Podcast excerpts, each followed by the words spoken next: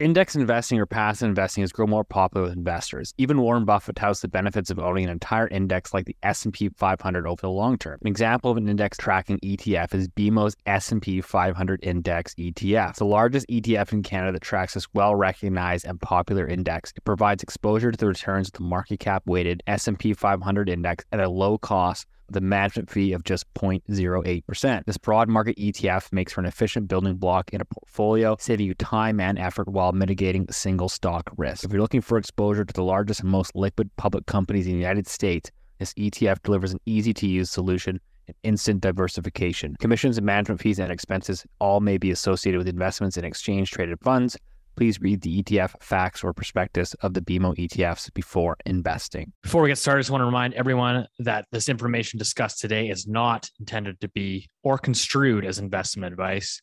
Please consult a professional advisor before putting a loonie in any of these financial markets. The dirty secret is that no one's ever going to get paid back. People have the shortest memories when it comes to investment. We just got to get Keith into Bitcoin. Hey, there's a bubble.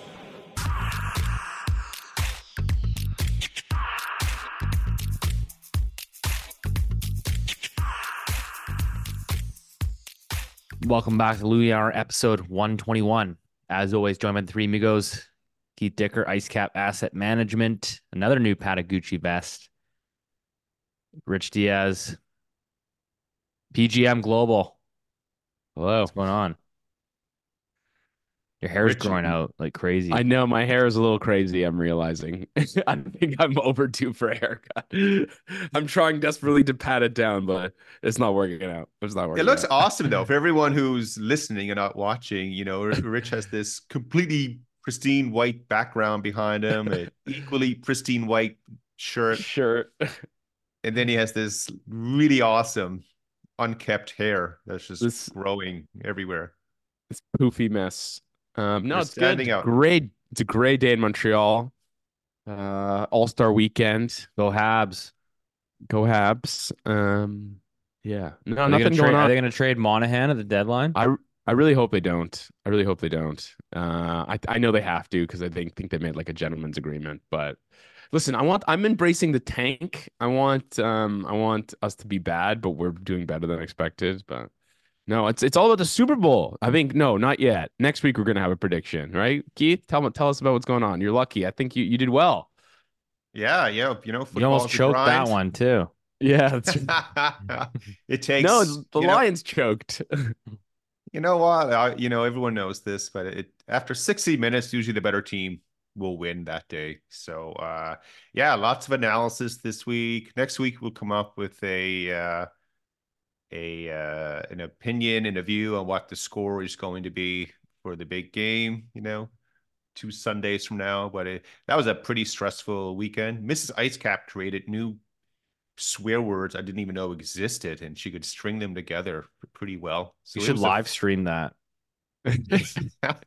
There's some some pretty good uh, videos online. You know, people just freaking out and exciting over. But yeah, that was fun. What, fun what's your weekend of football, routine? What do you do? Do you crush open some Bud Lights and fry up the pizza or what? Uh, I don't think Bud Light is is in our house. We're not exactly a Bud Light family. No, we always have good food and good drinks, and I have a big uh like 49ers box with all the stuff that you accumulate over the years, like little figurines, helmets, and jerseys, and autographed balls and flags and all that stuff. So you set all that up, you know, on game day, and then you have fun. Anyway, got a big gonna- one coming up. I have a, a really important question. Are you going to have a prognostication on whether or not uh, Taylor Swift is going to marry uh, what's his face? That's a pretty good rabbit hole now. If you if you go down that one, the, the the league has a huge incentive for her to win, and uh, you know, Uh-oh, anyway, here comes that's the tinfoil hat. I That's know right. it's coming out already, and we're and we'll go into that next week. Speaking of Oh, yeah. tinfoil hats, we had the Fed yesterday, and we had Bank of Canada last week, and ECB, the Bank of England, the Swedes. They have a central bank as well, by the way. So Yep. uh, a lot of tinfoil. the oldest hat. central bank in the world, isn't it? The old, I think Swedish is the oldest central bank in the world. Or one of them. Yeah, I think it is. Yeah, that dude is pretty old. The original swamp. Yeah, but isn't we- it we funny? Like, It's it's really funny how people talk about you know this this the Riksbank, you know, this Swedish central bank, as if they have a, a huge impact on the world, which which they How don't. dare you. right? Of course they do. kind of like the Bank of Canada. kind of like the Bank of Canada. Well, but didn't, Um, there didn't is- uh, last week didn't Tiff say that last week that oh yeah every meeting he goes to everyone they ask about Canada first and He was being polite. he said the opposite actually if you remember Oh, okay. yeah yeah okay set But- us up Steve what do we got going on today Yeah, just uh, you know, obviously the Fed, everyone's kind of watching what's going to happen with the rates. Of course, we had the Bank of Canada last week. You know, we're seeing the uh the articles and comments are popping up on Twitter and Reddit about, you know, the bidding wars returning in the GTA and parts of Vancouver. So everybody seemingly is trying to front run the BOC as to when they're going to start cutting rates again.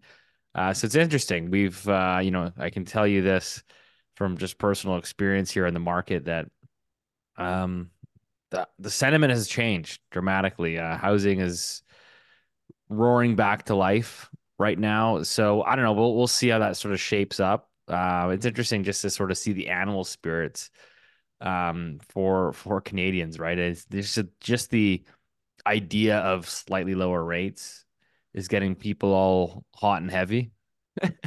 and uh yeah, we're seeing you know, we're seeing a lot of these bidding wars popping back up in in particularly in the GTA and people are trying to sort of denounce it and, and so we'll see. Um you know, we had, you know, the Bank of Canada last week. There was an interesting comment from uh Deputy Governor um Carolyn Rogers. No. No, he's, he's retired. Oh, okay. I like Carolyn Rogers. Paul uh, Paul Beaudry retired, so he was uh, interviewed, I believe it was by Bloomberg this week. He says, "I wouldn't see the potential rate cuts until probably the July decision." So he's also uh, trying to front run the housing market as well. But I, I it's interesting, like a guy that just retired. You know, what do you? How much? How much stock do you put on his words? He just Well, left it's the kind of- swamp. Well, it's kind of funny because he- he said he's expecting the first cut in in June. If you look up what are financial markets expecting for the first cut, when is it, Rich? Which month I'm typing it up. It's the WIRP. It's the WIRP? It's April or June, right? So he's in line. You know, you joke, right? When you go to do an interview, these things. So you, you know, even though he's not in there anymore, you're still, you know, your loo- your lips can be a bit a bit looser than they were before. Real Right. original, Paul. Thanks a lot. Yeah. Yeah, so it's May. It's May. It's it's 97% uh chance of a of a cut. Well, he's May. saying June, so No- there you go.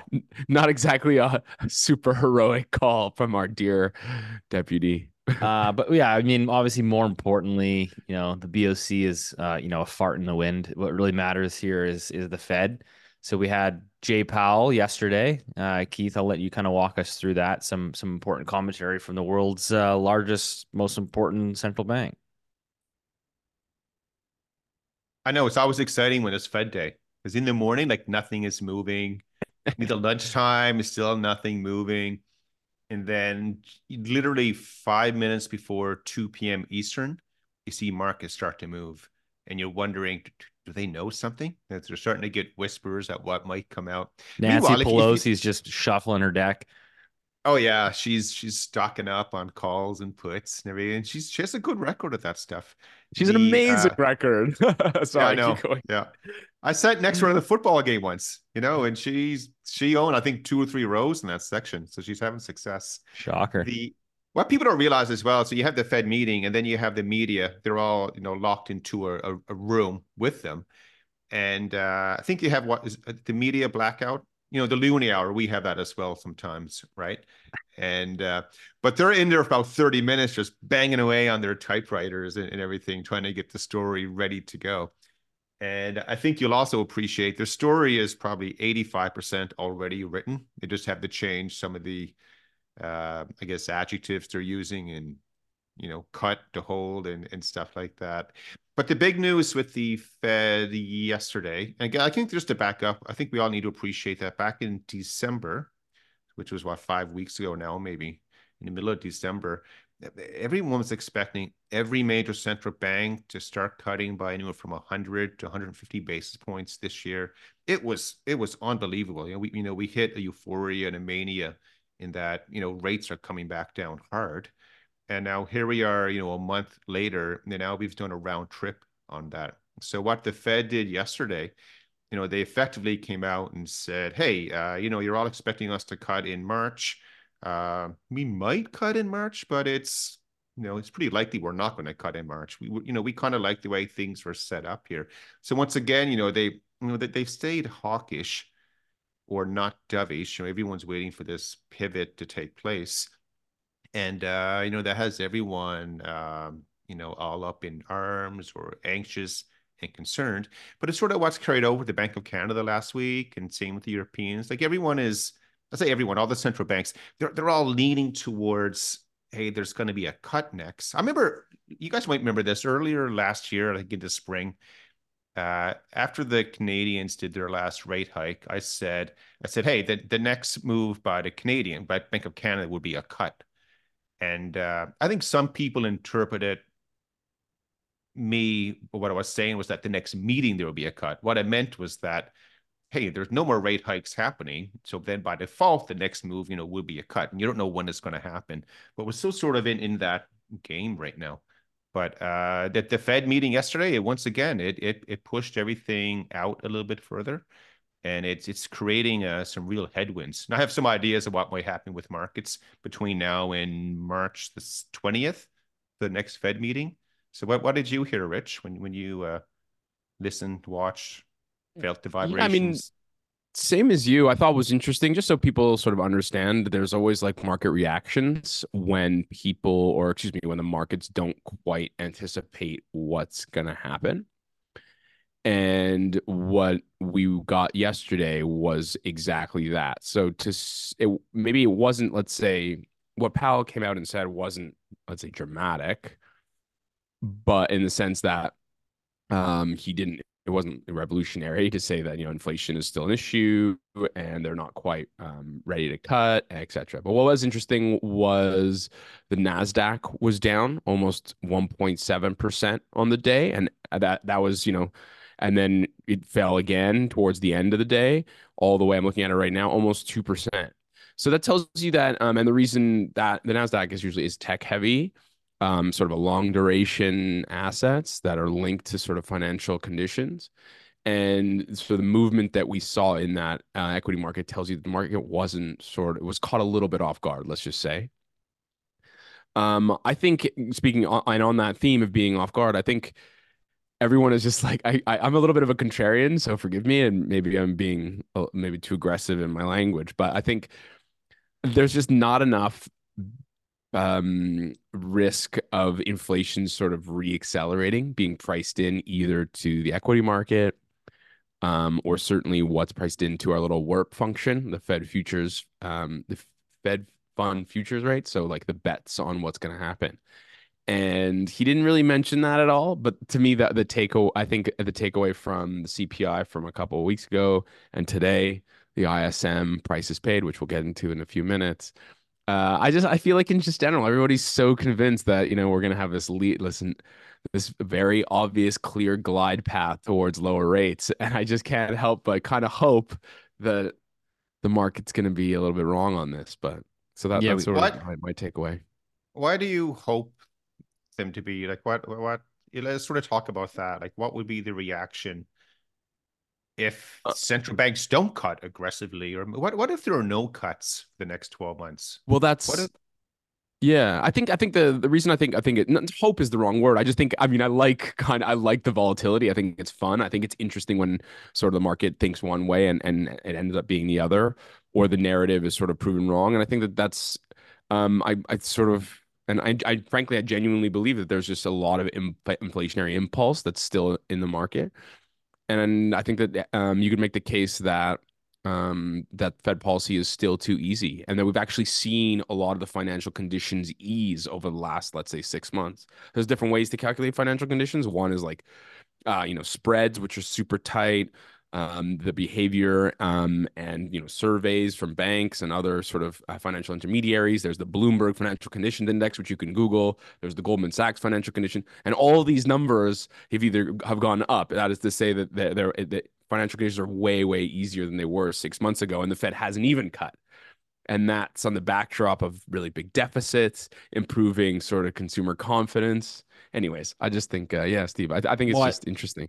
I think that's like a kind of like an interesting framework to to use even just for the Canadian space because like a lot of the conversation that I'm having today with like people that are in the real estate industry that I think are eternally optimistic, of course. Um, but like you know what we're seeing and hearing right now is is hey, look, sentiment's getting better. You know, the Bank of Canada's you know done, and like he said, probably the next move at some point is going to be that cut.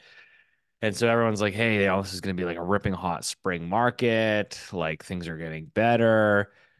And and so I kind of wonder what that is if everyone's kind of starting to front run the BOC. Do you have a situation where housing kind of accelerates, prices start going back up?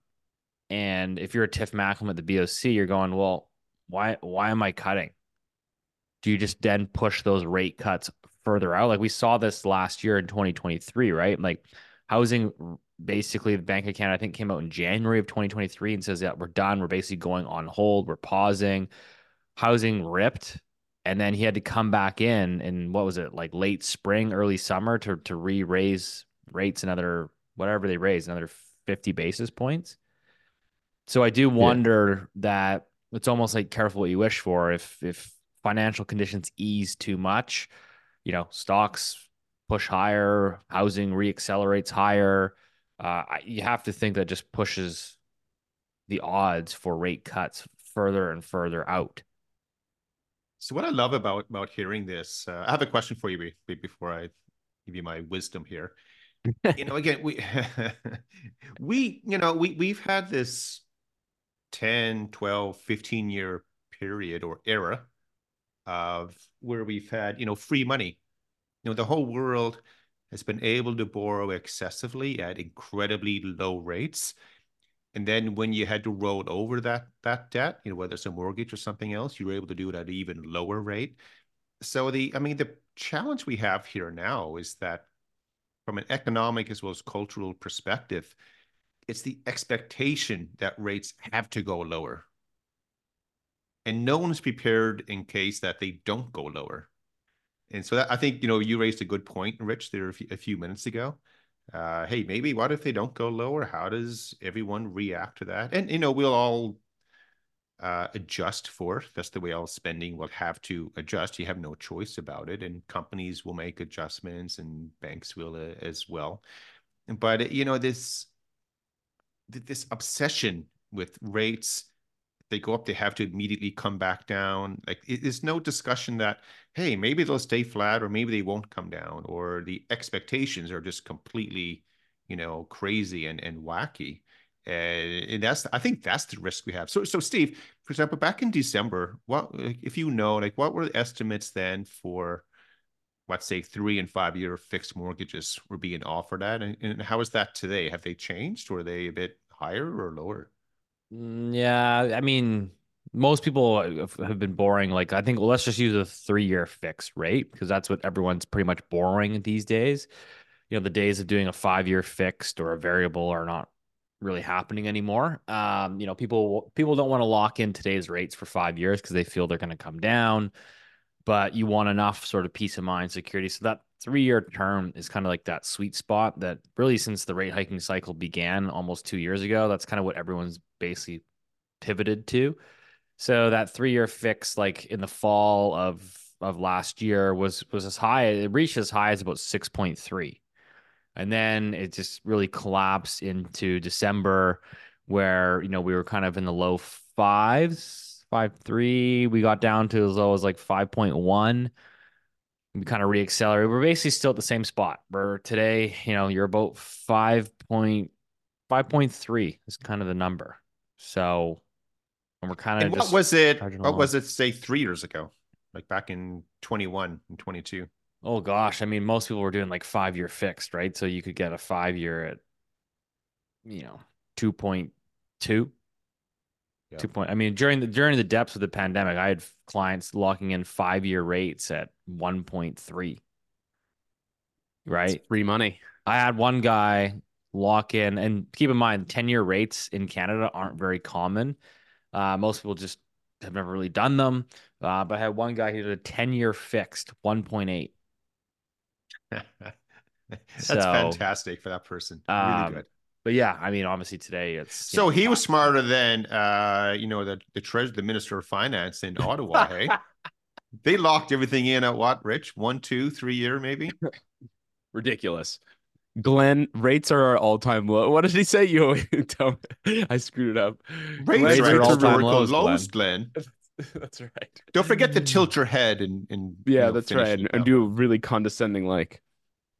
Um, just to put some numbers just for people to who are obsessed with these rate cuts. I mean, US nominal GDP growth is about almost six percent. So and and we have CPI which bottomed in October, November. You could argue it bottomed in June, is now at 3.4%. Core excluding um, energy and food. Again, the wisdom of excluding energy and food. It could be argued some other day, but that's at 3.9%. And the target for the Federal Reserve is around two. Now, yes, they target uh, core PC, but I mean, it's you know, it's it's it's just to me, it, it- I just I don't know. Well, people I always started- find a number. They go like, oh, like you know, Yeah. core PCE. If you do, Yeah, the three- exactly. If you do the three month, you know, average or the three month annualized or or whatever, or twelve month, you know what I mean? Like everybody finds this like data point. They're like, hey, the Fed should be easing and and they should be doing it right now. And like, exactly. Or Truflation. I mean, one of my colleagues. Um, I do like Truflation, because at least we cut through the bullshit. But yeah, Emmett, who's a really smart trader on the desk, um, he con- he never fails to rem- remind me that Truflation is is just continuing to go down and down and down. Uh, maybe that brings us to one the point ISM price. by the way. Yeah, that's it. So 1.8. sh- shout out to Amit, uh, a smart guy. Um, so you know, who knows what's gonna happen? I just, I just, I don't know. I guess I, I like the, I like, I like it when everyone's going like looking left, and then the answer is right or the opposite. You know, I always find that it's more fun that way. Rich, here's a good uh, looking left for you. So right now, for the Americans, so for the Fed, the expectations right now, so for one year from now, that the Fed would have cut rates by almost 200 basis points. So 175. That's pretty big. That- Yeah. That's a significant move. Even for a real estate guy, that seems optimistic. Yeah, no, I'd Steve, I know you guys like big round numbers, right? That's why I said 2% and not 175. But uh, you know, if if the Americans are cutting by, you know, 175 over 12 months, um, you know, that tells me that the rest of the world is in trouble. So it would be similar to the 2018, I think it was 2018 experience. You know, the Fed was always hiking every second meeting, 25, you know, nothing, 25 again. And they were so transparent with what they were doing and where they were going. And then finally, you know, the emerging market world first, they just buckled. They said, hey, we, we can't handle this anymore. So a- again, if the Americans are cutting by, you know, 175 over the next 12 months, my view, you know, we could be right or wrong, take it for what it is. It's not that, hey, growth is awesome. They're, they're, you know, they're able to let, you know, let some more juice out and stuff like that to keep things running. It means someone out there is, you know, really feeling it. So they would have to try to deflect assets out of the American market or economy or, or you know the US dollar basically know, to, to push it back out. And then that, that's the that's the way that you should view these rate changes.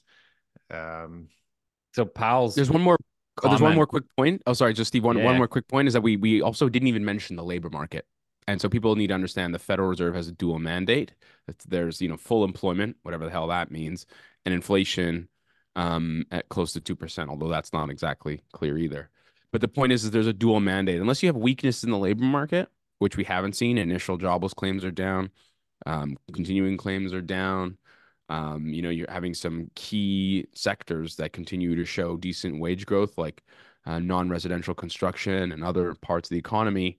unless you get weakness in the labor market, I don't think any of these cuts are coming. But sorry, Steve. Please. You had a soft ADP number this week, didn't you? That's true. But the ADP like- is like That's the, private payrolls and everybody. The everything's volatile, and noisy. What data set are you looking at? And Yeah, it's the ugly uh, duckling as far as labor market uh, data points come out. So who knows? But no, it's a fair. You're right though. It was a very weak number from the ADP. So maybe we're just about to get it. But anyway, there you go. do you see like? I mean, maybe it's like times confirmation bias, but it feels like every day there's like a new company that's announcing like job layoffs.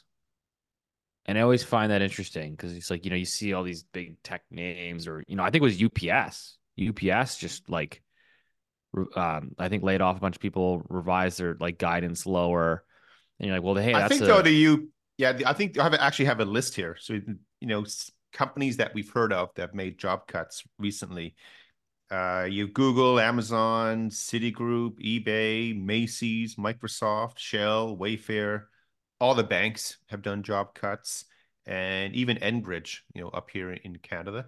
I think though the UPS one might be uh, somewhat related to the big union uh, new collective bargaining agreement that they signed uh, a few weeks or a few months ago. It, it was it was uh, very generous, you know, for the workers, which of course would squeeze margins for for UPS. so they cut 12,000 jobs basically. yeah, so that's how you offset, you know, your uh, your soaring labor costs. You just have less people to pay them to pay them to. But it's a big deal. But that's the big difference though between FedEx and UPS. You know, like the underlying business is a little bit different, but one is uh, you know, highly unionized, and then the other one is is less so. And I, I know you have the difference between, you know, air and land and things like that. But one is run more uh I might be wrong. It might be more not franchise, but independent contractor type business lines. And But those would be some- like those shipping companies would be like good bellwethers for economic activity. Absolutely. And they both trucking co- trucking companies, shipping.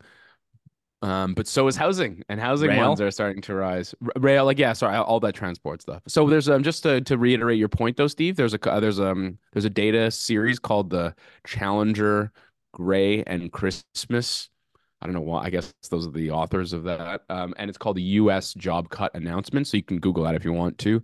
And that actually just spiked so I thought that was pretty cool. So it spiked last year around this time. Remember when all those tech companies were cutting, laying people off, and it got up to I think about a hundred thousand, um, or maybe more. But anyway, so it just the last data point just spiked uh, from the lows of uh, December all the way up to eighty-two thousand three hundred. I'm just looking at it right now. So that just sort of corroborates what you've been saying.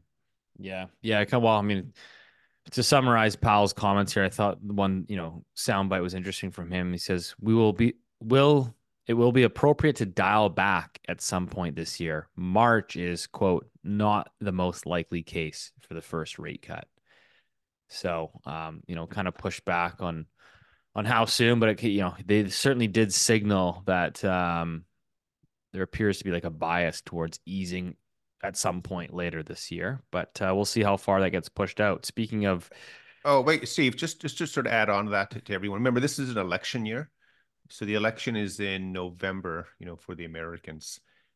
And so that likely means the September meeting and likely the November 7th meeting are uh, are off the table for, for doing for doing any cuts or anything like that. Because you know, traditionally they, they try to you know remain neutral somewhat if that's the case, it means we have three meetings coming up where it would be a live meeting. So you rule out the March meeting because you just said, hey, we're not going to cut rates in March.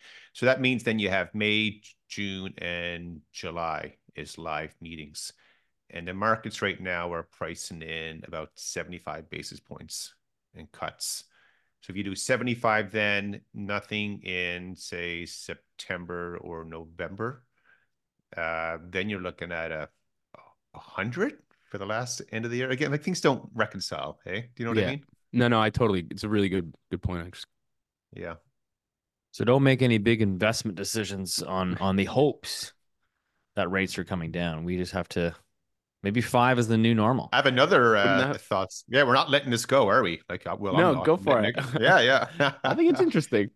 Well, I mean, so right now we have. I mean, so the next Fed meeting is March twentieth.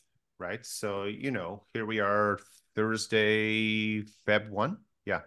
Yep. So that's, you know, we got a few weeks here before the next meeting. Uh, markets could force the Fed to cut in March. And by by doing that, by you sell off, you know, you have this risk off market experience. One week, two week, three weeks, all of a sudden, you know, everyone's asking for cuts, and it, it could sort of create itself and force the Fed to do something because the Fed has been forced to do things a lot over the last six months, not necessarily with rate changes, but with their speaking, the words they're using, their their language and stuff like that. So don't don't underestimate the power of markets to uh, sort of go, get the Fed or even the Bank of Canada, you know, to do what what it wants. That's it now, Steve. No more for me on on the Fed. Well, no, just interesting just seeing the, you know, the market reaction over the last few days. Um, you know, there's there's quite a few news stories going on, but obviously you got bond yields actually following rich.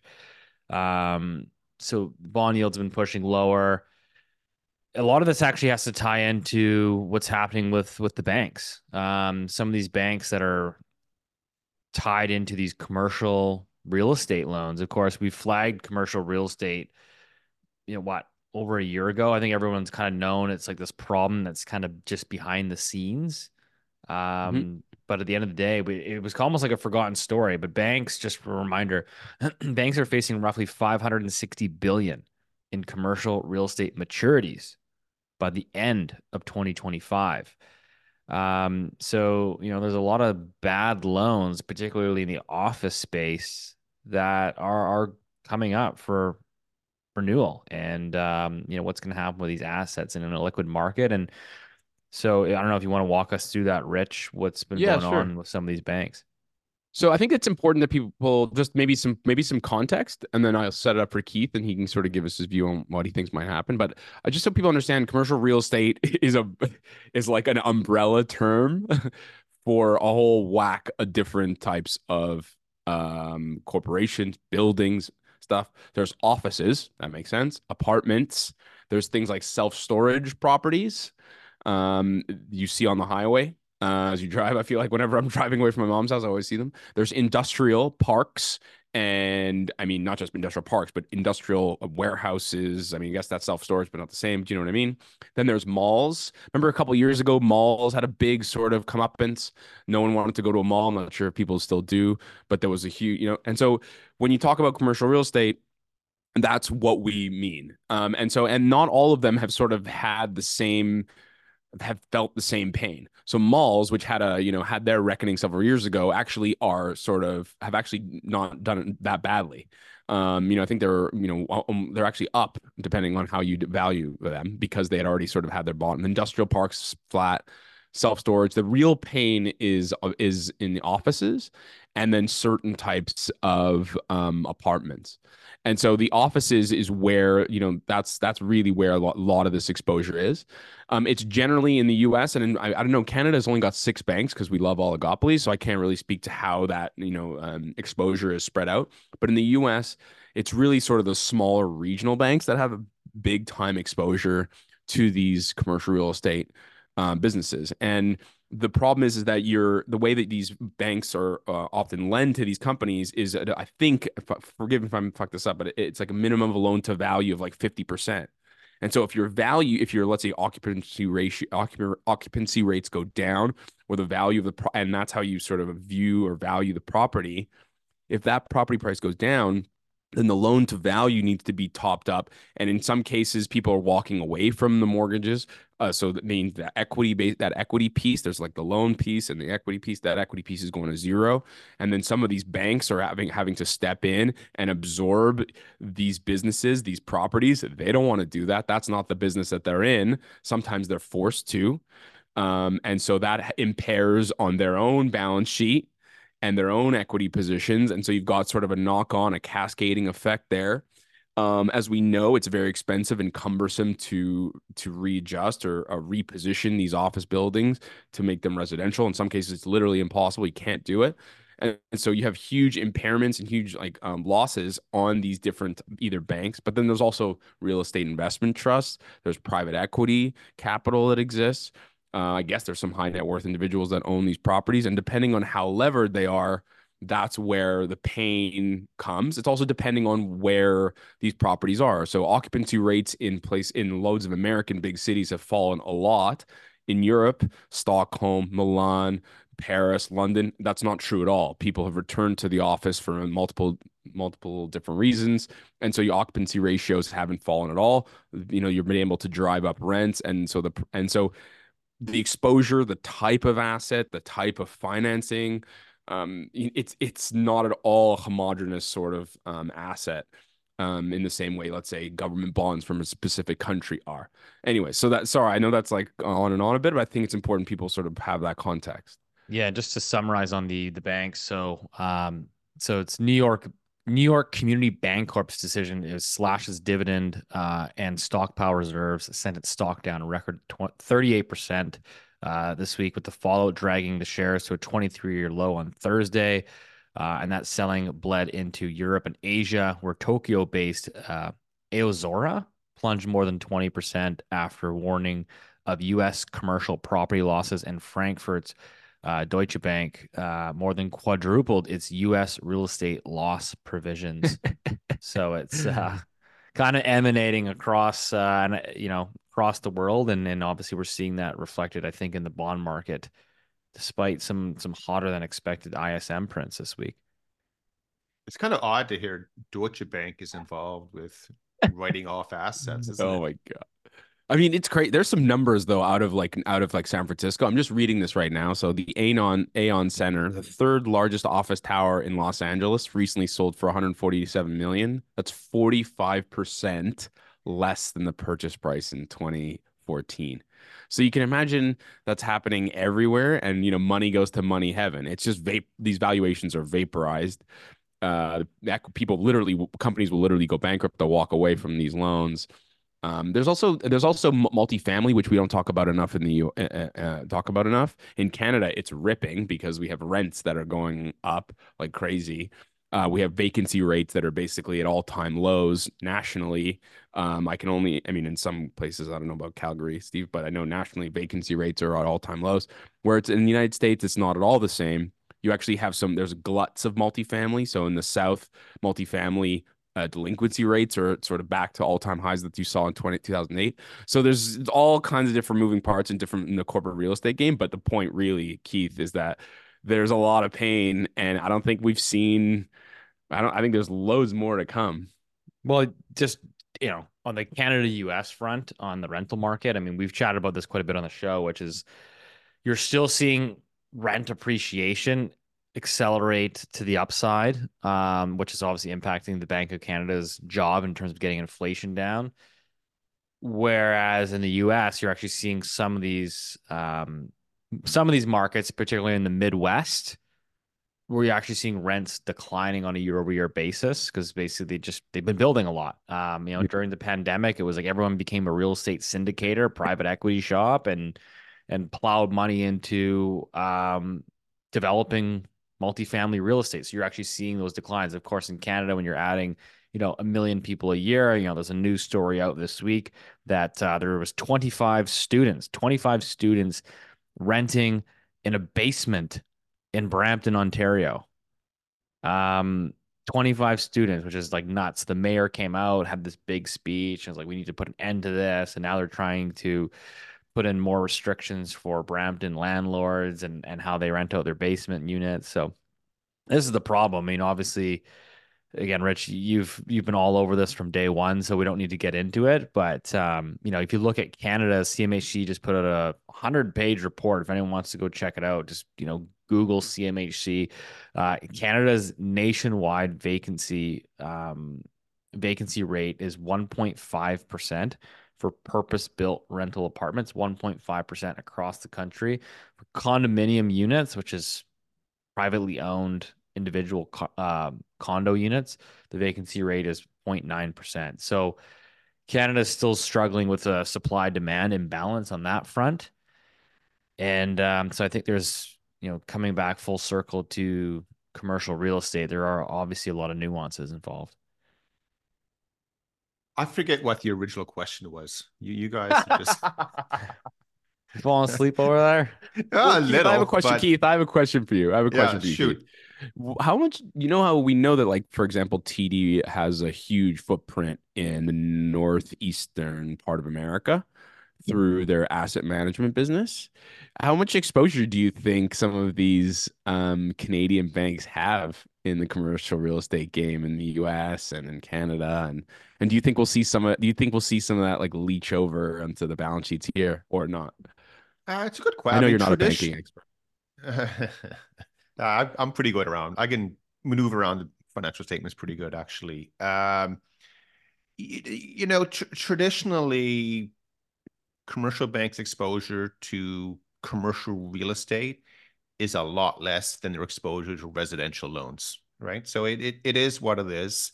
Uh, the exposure can be, uh, I guess you pointed out earlier, which can be very specific in a commercial, so in the commercial real estate world, like industrial or something like that, or and from a geog geographical perspective. So I mean, you know, we don't talk about individual banks and companies on the podcast and what they might have or may not have.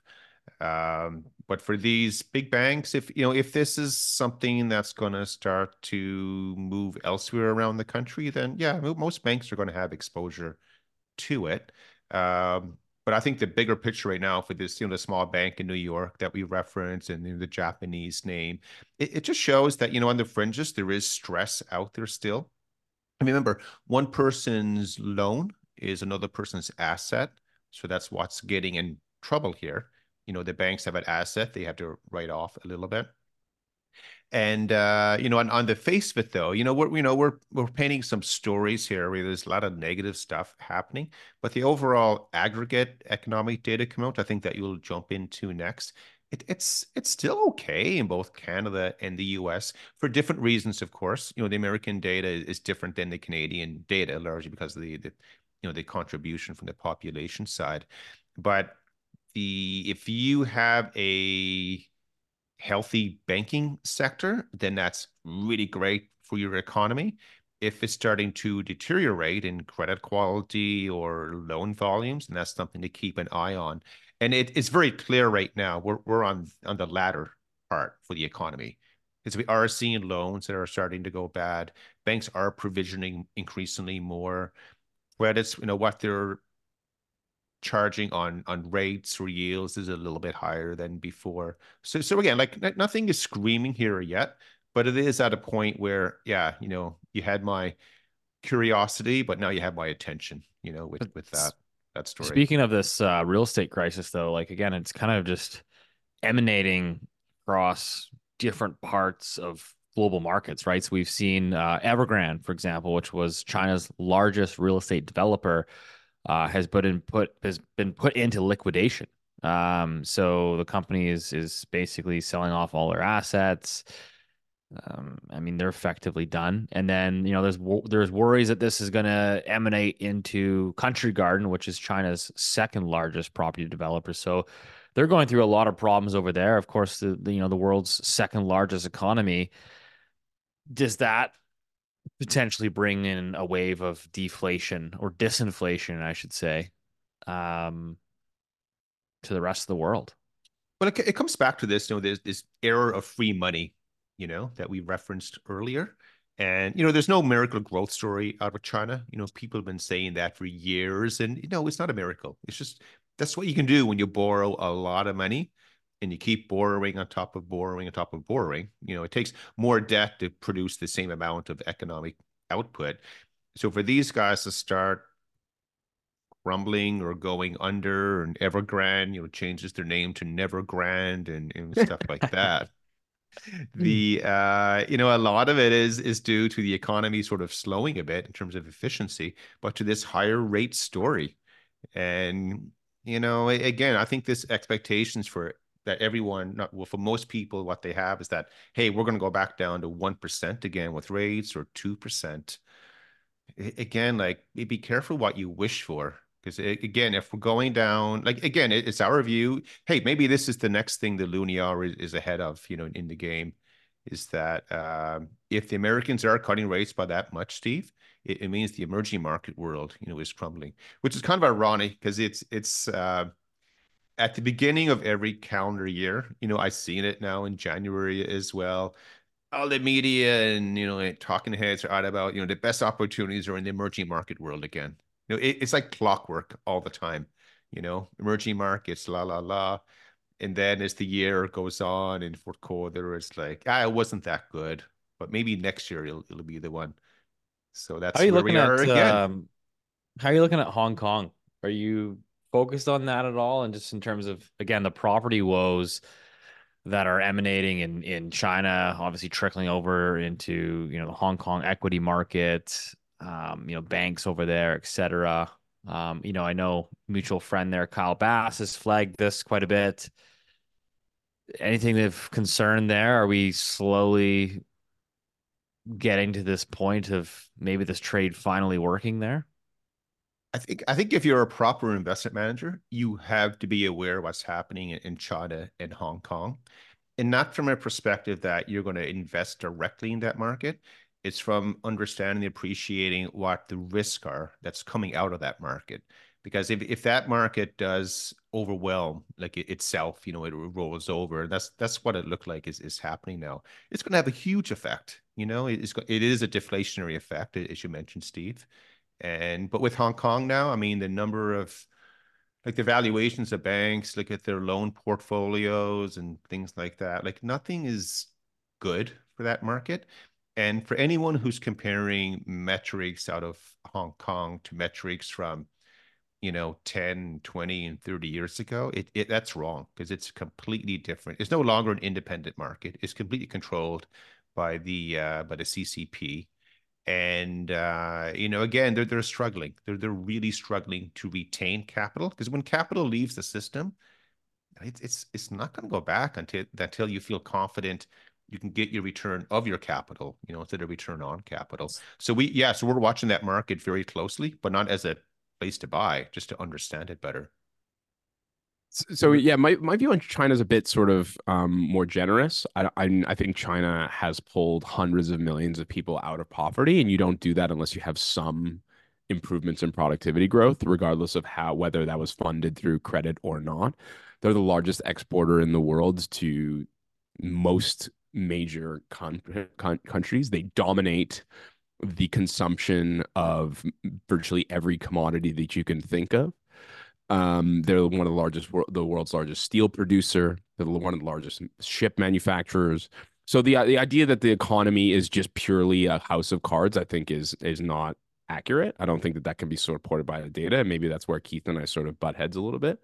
But I think the the more general point that right now you have a severe deflationary force in China, I think is unambiguously right. New home prices, according to the official statistics, which to me sound laughable, are down negative 1 year on year. I think that that's kind of a joke. That's probably much more. Used home prices are down 5% year on year. You know, I think you could probably triple or quadruple that. Um, and so, so, so there's definitely sort of a, something's broken in that housing market where you know the average chinese person is no longer viewing housing as a way to protect their capital or investment for their children. I th- in hong kong i'm just looking at the series right now residential prices property price index according to the bank of international settlements is down 20% from the peak and that's an average number. So you can imagine there are some property prices that are probably way way lower than that and in Hong Kong, um, unlike Canada, where I think banks are probably leveraged, what, 10 to 1, Keith? I mean, in Hong Kong, the banks there are leveraged probably 20, even higher to 1, 20 to 1 or even more. I think the thing is, what we don't, mm, what we sort of forget about uh, the command economy in China is that, you know, several years ago, they made a concerted effort to push, pull their economy away from real estate, right or wrong.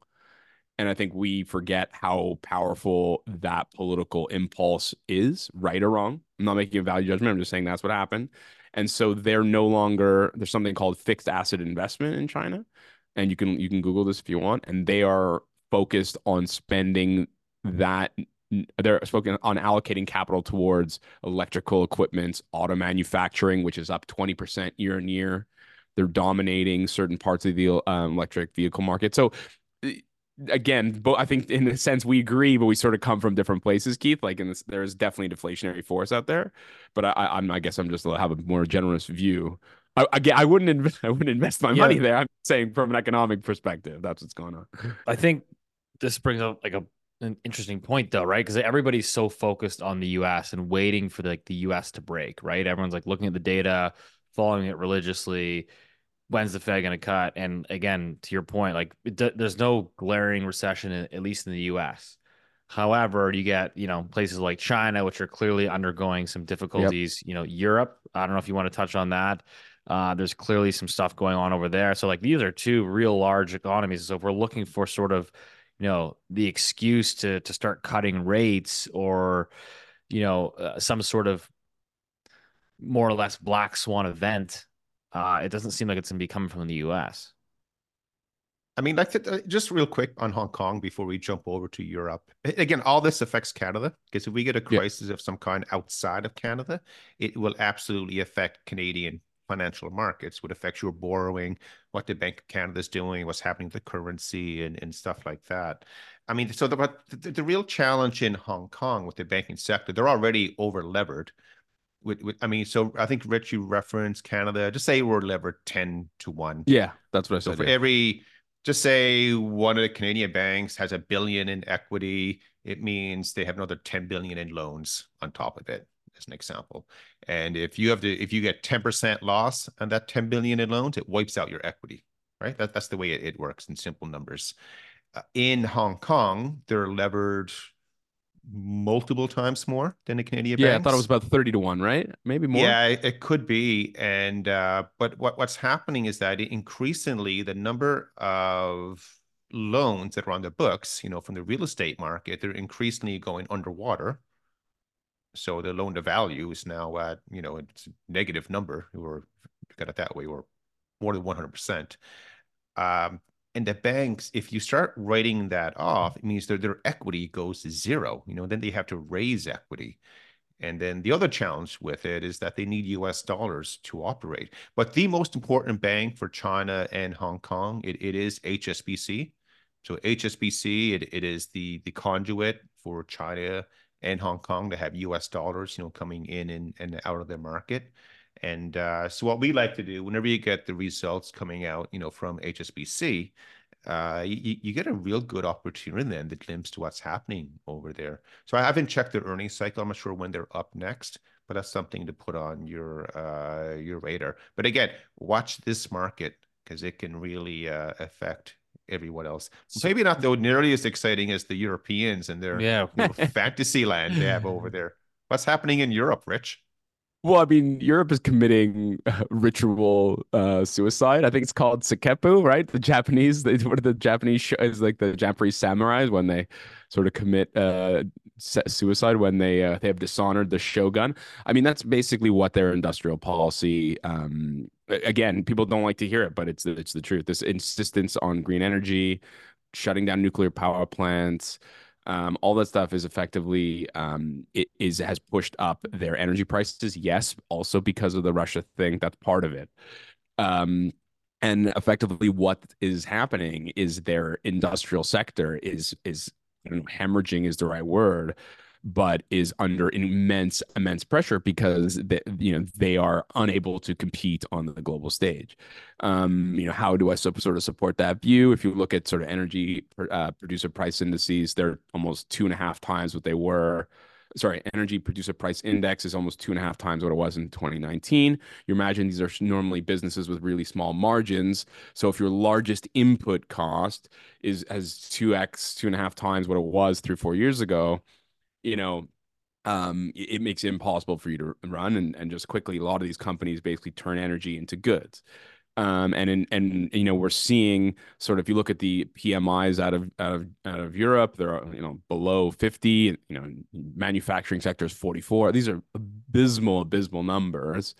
Um, and and then we've recently just saw Germany's real retail sales. I think it was down negative 4.4 year on year. Now that's not a seasonally adjusted number, mind you, but it, you can imagine that real retail sales is contracting almost 4% um, year on year. I mean, so Um, and it's really just a function of sort of just bad industrial policy. Germany, just so people have some context, Germany's GDP is about 25, 27% of euro area. The next biggest country is France with about 20, 22, then Italy, you know, sort of the next one is Spain, and then there's a big drop off. I think Netherlands, Belgium, and then the rest. And there's just the very long tail. Um, what about the but just Swiss? so what What about the Swiss? no, the, the Swiss is not part of the euro area. That's a good question. The Swiss economy is doing pretty great, even though they're, um, I mean, their currency is doing really well, and because they're not run by idiots. Um, What about but, Denmark? You know, Denmark. What about Denmark? Denmark's not part of Europe. But anyways, my point about How, the, wait uh, a Germany. second. How can how can Denmark and Switzerland not be part of Europe? I don't understand. they, they are no, sorry, excuse me. They are part of Europe. They're not part of the euro area. And how do you fit Norway into it? Norway is also not part of the euro area. But Euro, Euro, these are part of the European community, so they share a free trade agreement, but they don't share a currency and they don't share the same central bank. So Norway has its own central bank and its own currency, and so does Denmark, and so does Switzerland. And Switzerland's not even part of. That's like its own. It's Europe's complicated. What about the Swedes? I mean, they've been around. They must be part of Europe by now. They're also part of Europe, but not part of the euro area or the EU technically. But they do have a free trade agreement. Anyway, Keith is busting my balls, and it's not fair. My when point. would they? When is the election for the president of the uh, the European Commission? I'd like to see Oh who's running. God. Anyways, um, one thing that's been really strong in Europe, and I, I- I wrote about this a couple weeks ago, is the service sector. Believe it or not, uh, but that you know, I don't. But we're starting to see weakness there too. I don't know. Europe is in trouble, and it's largely a, a problem of its own making, which is, in my view, probably the most frustrating thing. And I guess we're not the only ones that are frustrated about that, right, Steve? There's what are they? Farmers now protesting in France too. The Farmers are out. I don't So know. it was actually, Germany two weeks ago. It was well, I can tell you, it was Germany two weeks ago, I think, or three weeks ago, and now in France, the farmers are protesting again. It's all the same shit, basically. It's it's the it's the clampdown on for use of fertilizers, uh, squeezing uh, these people and and how they they produce goods. Um, and then started by the Dutch too. started by the Dutch. No, started. I thought it was started by Canadian farmers. Oh, I don't know. But I anyway. just, what, they need to start freezing accounts. Get this. Yeah, get yeah, that's what they should do. They should just freeze their bank accounts. That that'll that'll sort it out. But anyway, back to Europe, just to quickly put a bow on it. I mean, there it's just not looking good. I mean, and and I think although there are some spots where it's okay, like travel, the euro is at really really cheap relative to the U.S. Might hit parity again. Who knows? Um, in, in general, there's a real real uh, there's real pressure on the industrial base of of Germany and the rest of Europe and. The you, ECB is probably going to be the first to cut, I would say, but maybe do, that's do you think there's uh, quite a few obvious signs there in terms of deflation? Yeah. So unlike US, where again, I, I think inflation is going to creep back higher. In Europe, it's not at all the same. You're you have no credit growth in Europe. So bank intermediation, financial intermediation is paramount in Europe. So like, um, unlike in the US uh, or even Canada, um, you have like a, a corporate bond market. In Europe, it's all bank lending and banks bankers are rightly quite conservative. And so bank lending to non-financial corporates and houses is if i'm not mistaken negative across the four major countries. Um, and so unless you have some kind of credit intermediation you have a weakness on the industrial sector um, you're seeing that inflation numbers inflation numbers come down fast. Um, even the housing sort of is rolling over. So yeah, it's trouble. It's trouble for the ECB. I mean, the I'm big- surprised they're so hawkish. Sorry, Keith. Go. Yeah, they're actually turning a bit a bit dovish. I mean, Yeah. Uh, so right now, the you know they're they're estimating that they could begin cutting, you know, pretty soon. But I mean, but the, the real challenges with Europe, and they haven't been fixed. They're not even being addressed, and no one talks about them. They have no uh like there's no common treasury for the eurozone. There's still is it 20 members now? I, I know I was sort of 19. No, fun no. with you there earlier. no, no, it's all Is it still 19? Okay. Yeah. And um, so everyone is still running their own treasury, you know, what, what they're collecting and, and spending and taxes and everything. But most importantly, there's no federal debt for the Eurozone. So they that totally creates a void in the world for competition for global capital. So if you want to park your money or your, your you want to park it overnight in something liquid, it's only the US. That's it. You can't go into the Eurozone because then you have to pick which one are you going to buy You know, you're going to buy German debt, which we're finding out now. You know, the German economy is coming off. But then the other challenge with Europe, of course, is you know this whole geopolitical you know challenge they're in. Like they are not energy independent at all. They are energy dependent, and they're dependent on some guys the Americans don't want you to be friendly with. So it's you know, and, the world is increasingly you know going down this path where you know we, we could have war of or conflict of some type coming up we're expanding from where it's taking place right now.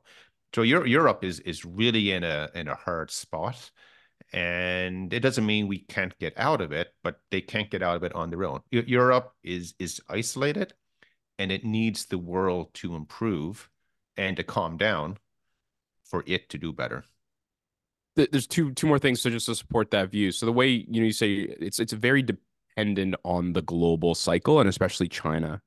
So you know the you, if you look at and so is Canada for example, but you know you look at exports plus imports as a percentage of GDP is one way you would calculate trade openness. I understand people might say that that's an arbitrary way of calculating it tough shit. That's what we do.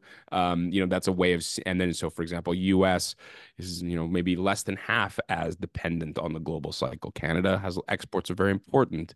Um, Europe. So if, if you have a weakening China, which is a large part of the global economy, if you have a U.S. which is increasingly sort of more isolationist and more inward looking that you know that that affects um, Europe's economy. The other thing that people should know, though, is that Europe's equity market is not related to its domestic economy. The largest stocks in the European equity market are LVMH, SAP, BASF, all these companies. Um, I'm trying to think of other ones. You know, um, you know, some of the German manufacturers are obviously big, but a lot of the biggest and uh, um, stocks in that equity market are actually sort of geared to the global um, global cycle and actually done really, really well. I think LVMH is one of the best performing stocks of the last five years. So it's funny how you can have you left a, out a total... you left out all the all the Swiss companies. Oh yeah, excuse me. Sorry. Yes, absolutely. Sorry, sorry, sorry. That's right. No, but in the, like the Euro Stoxx 50, Switzerland and Euro Stoxx 600, Switzerland is a big weighting in there, and uh, they've actually done really well, which is sort of the irony of all this. Well, I think that's a uh, good place to wrap it up. I think ultimately, you know, we've kind of gone around the world and it seems uh yeah the us remains the cleanest dirty shirt in the uh in the laundry hamper. So we'll have to keep an eye on on the rest of the uh rest of the world here if we're looking for an outlook on when rates do eventually get cut if they get cut. Uh it seems like they won't be emanating from the us and uh sure tiff our boy tiff macklem's watching too. So hi tiff. Hi tiff. As always good place to end it. See you next week.